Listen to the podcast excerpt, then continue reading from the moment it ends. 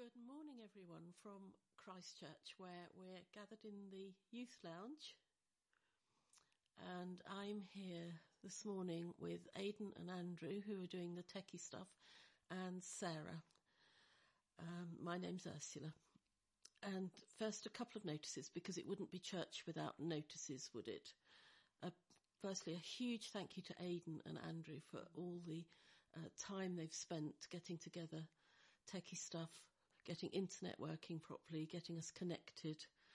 And secondly, the retreat leaflet for our retreat in daily life will be sent out later this morning.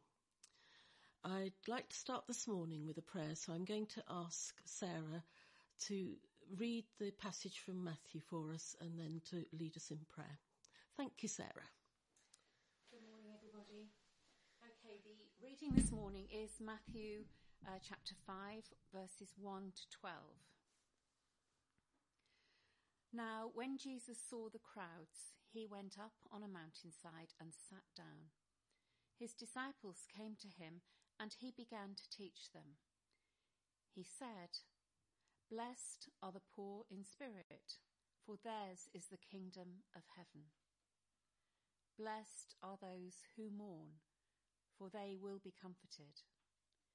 Blessed are the meek, for they will inherit the earth. Blessed are those who hunger and thirst for righteousness, for they will be filled. Blessed are the merciful, for they will be shown mercy. Blessed are the pure in heart, for they will see God. Blessed are the peacemakers, for they will be called children of God. Blessed are those who are persecuted because of righteousness, for theirs is the kingdom of heaven. Blessed are you when people insult you, persecute you, and falsely say all kinds of evil against you because of me. Rejoice and be glad, because great is your reward in heaven. For in the same way they persecuted the prophets who were before you. This is the word of the Lord. Thanks be to God. I'm just going to pray before Ursula speaks to us. Father, we, you know that we're meeting in a very different way this morning, along with our brothers and sisters across the country, across the UK, probably across the world. And Father, we thank you for the technology that enables us to do that. And Lord, we, we bring this um, act of worship to you now. And even though it's different and we can't see each other, Father, your Holy Spirit will be here to help us, to comfort us, to guide us, to help us know that we are loved by you and that we love one another with your love. So Father, be with Ursula as she speaks to us and please bless each and every one of us and help us to move on with you during this time. In Jesus' name, Amen. Amen. Thank you, Sarah. I had no idea when we set the passages out for preaching during Lent what the circumstances in which we now find ourselves as a church community would be.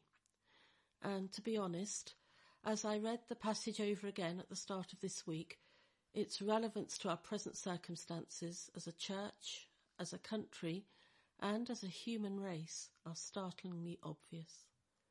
And so it was a, with a heavy heart I started to ponder earlier this week what on earth I was going to say this morning, and how different the words I speak today are from those I imagined I would be saying just a few weeks ago.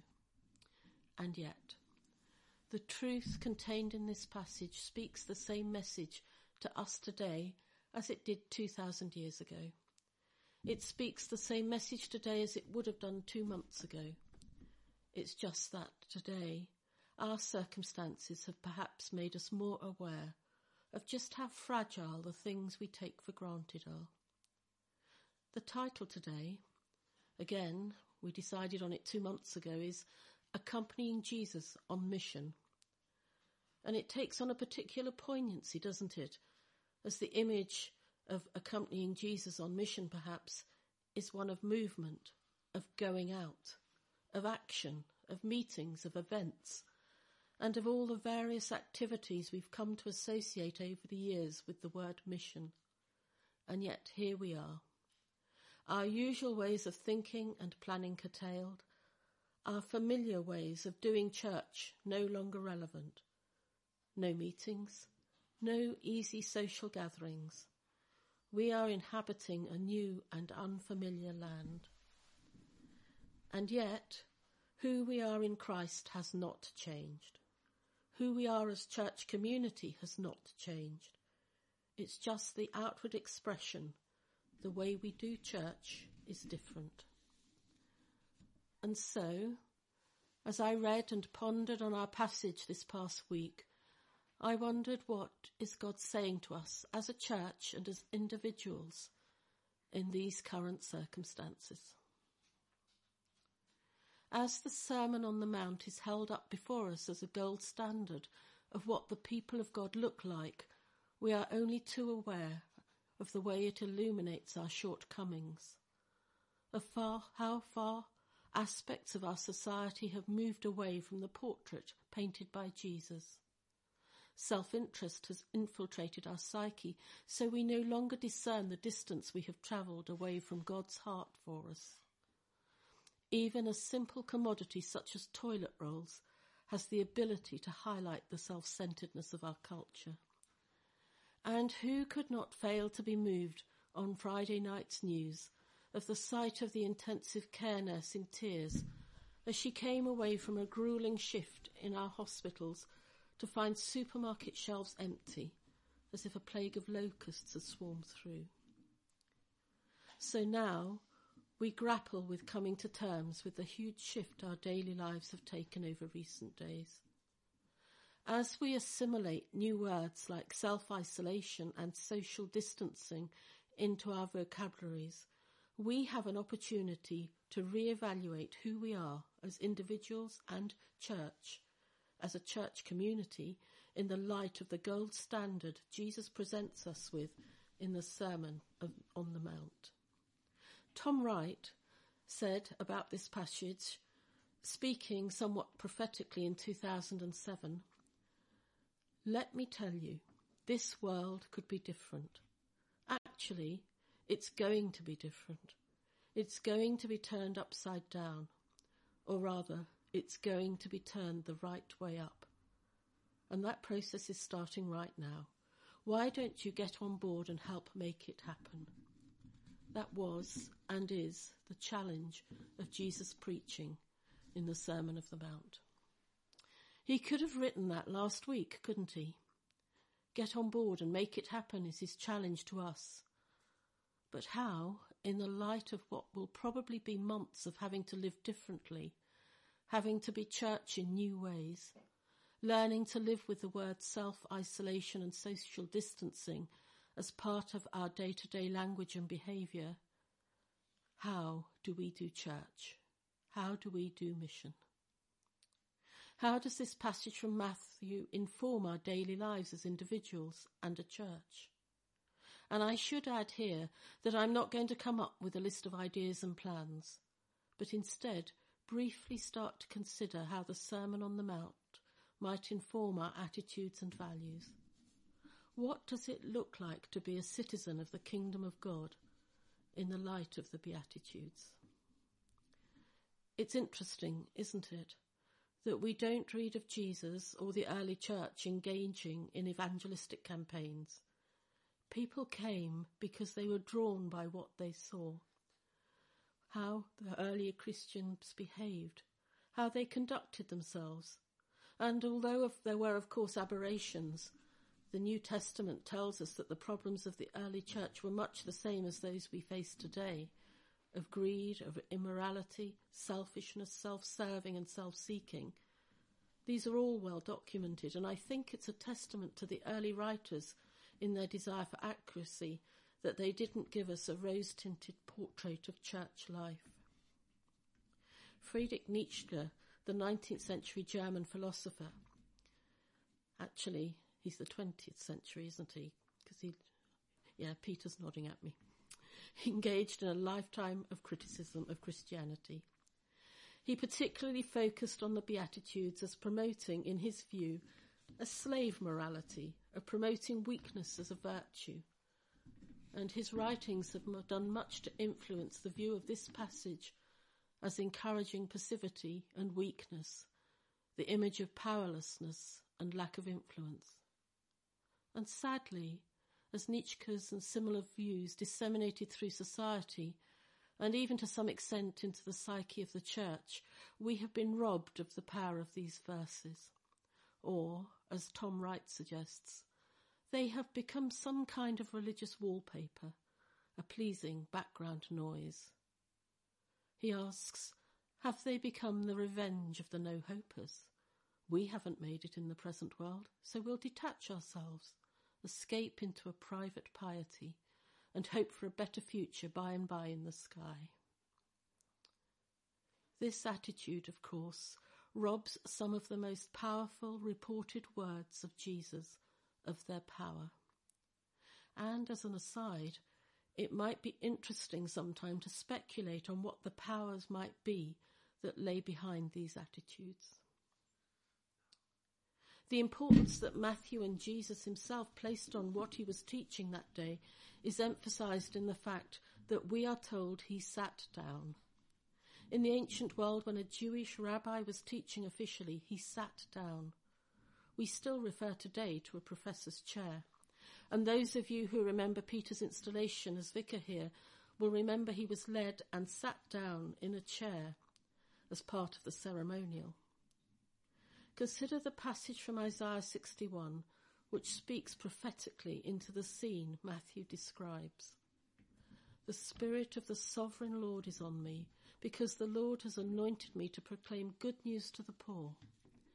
He has sent me to bind up the broken-hearted, to proclaim freedom for the captives and release from darkness for the prisoners, to proclaim the year of the Lord's favour and the day of vengeance of our God, to comfort all who mourn and to provide for those who grieve in Zion, to bestow on them a crown of beauty instead of ashes, the oil of joy instead of mourning, and a garment of praise instead of the spirit of despair. They will be called oaks of righteousness, a planting of the Lord for the display of his splendour.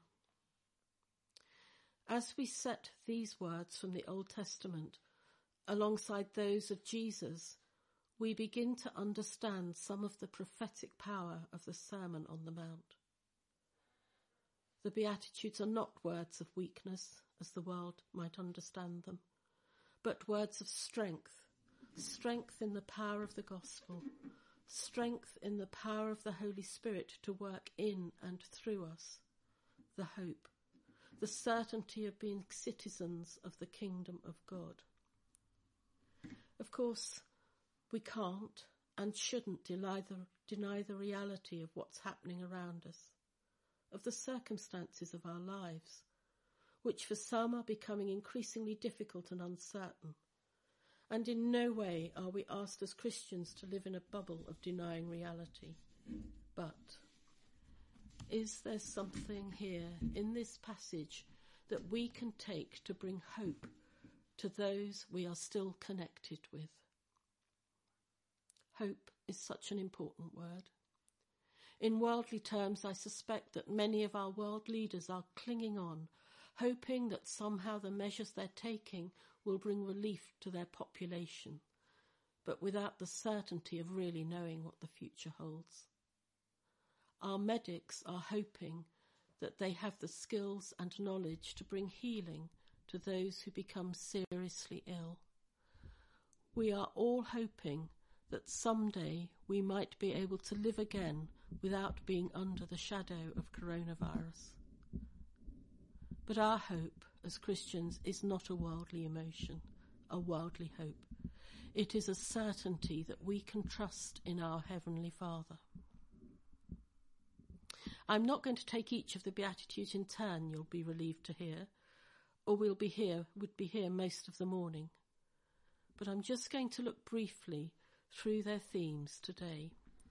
You might like to explore them in greater depth later. But firstly, the word blessing.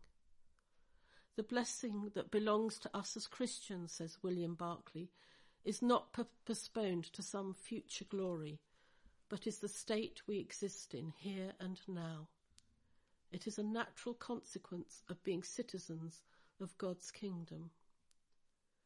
And, suggest many theologians, the Beatitudes are a description of the characteristic qualities of the inhabitants of his kingdom. Tom Wright, discussing the word in the context of the Beatitudes, suggests that blessing is not primarily about what God promises to do to someone, it is what God is going to do through someone. That in seeking to live out the characteristics Jesus gave such weight to as he preached the Sermon on the Mount, as we allow the Holy Spirit to form us, as Paul tells us in Romans 12, verse 2, which says, Do not be conformed to the pattern of this world, but be transformed by the renewing of your mind. So we are not only blessed, but are called to be a blessing. The Amplified Bible makes the characteristics of the Beatitudes clearer in its expanded text. And what I'd like to, I'd like to do now is read slowly through Matthew 3 to 10 from the Amplified Bible so we can reflect on the deeper meaning that that version expands. So, verse 3 Blessed, spiritually prosperous, happy, to be admired are the poor in spirit, those devoid of spiritual arrogance those who regard themselves as insignificant, for theirs is the kingdom of heaven, both now and forever. Blessed, forgiven, refreshed by God's grace are those who mourn over their sins and repent, for they will be comforted when the burden of sin is lifted. Blessed, inwardly peaceful, spiritually secure, worthy of respect, are the gentle, the kind hearted, the sweet spirited, the self controlled, for they will inherit the earth.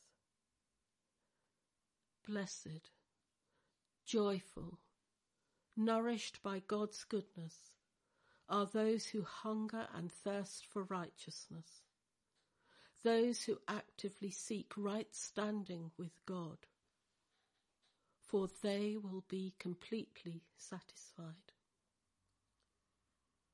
Blessed, content, and sheltered by God's promises are the merciful, for they will receive mercy.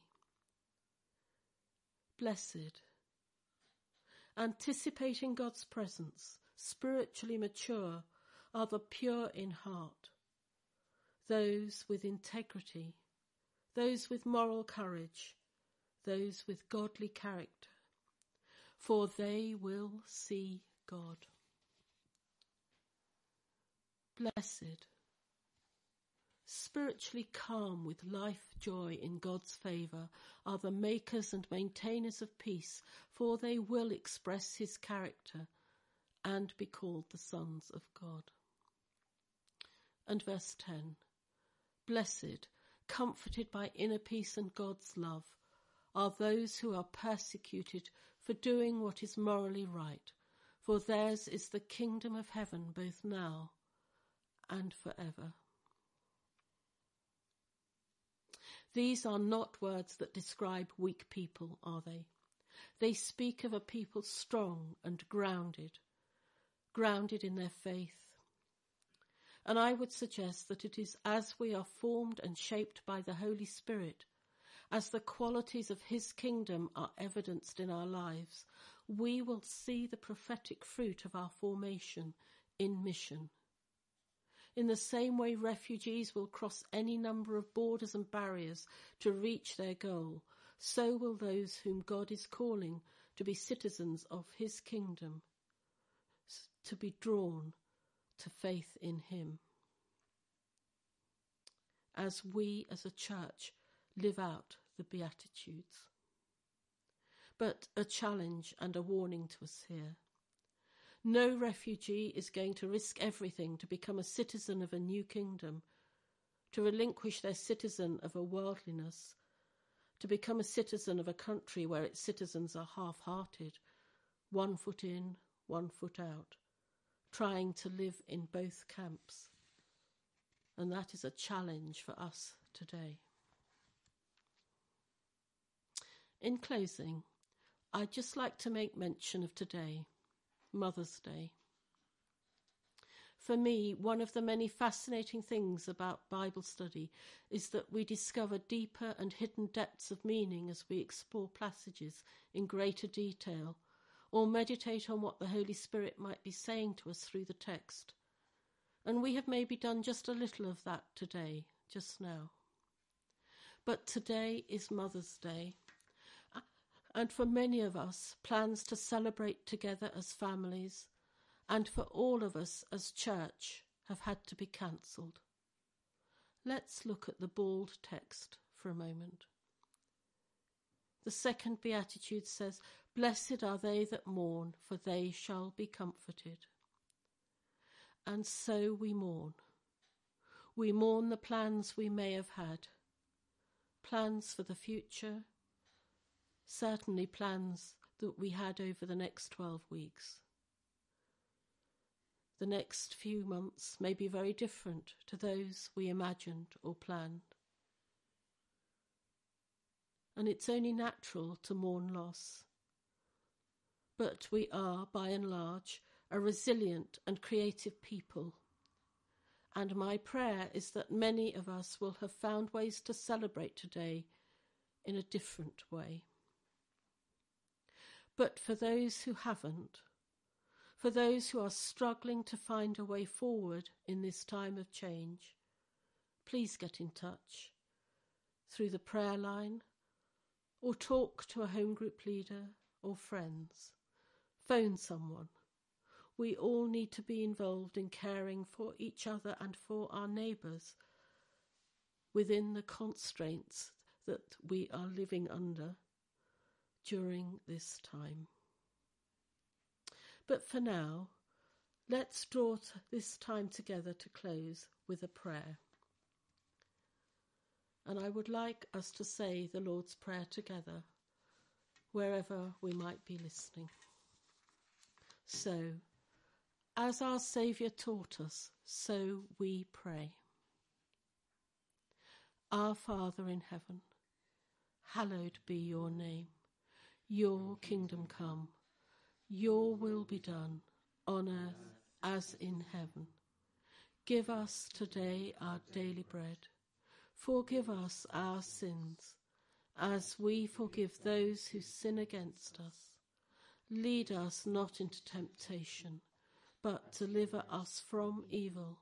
For the kingdom, the power, and the glory are yours, now and forever.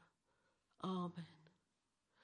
And before we close this internet connection, I'm just going to ask Peter if he would like to say a blessing for us. Just give us a minute while we change places.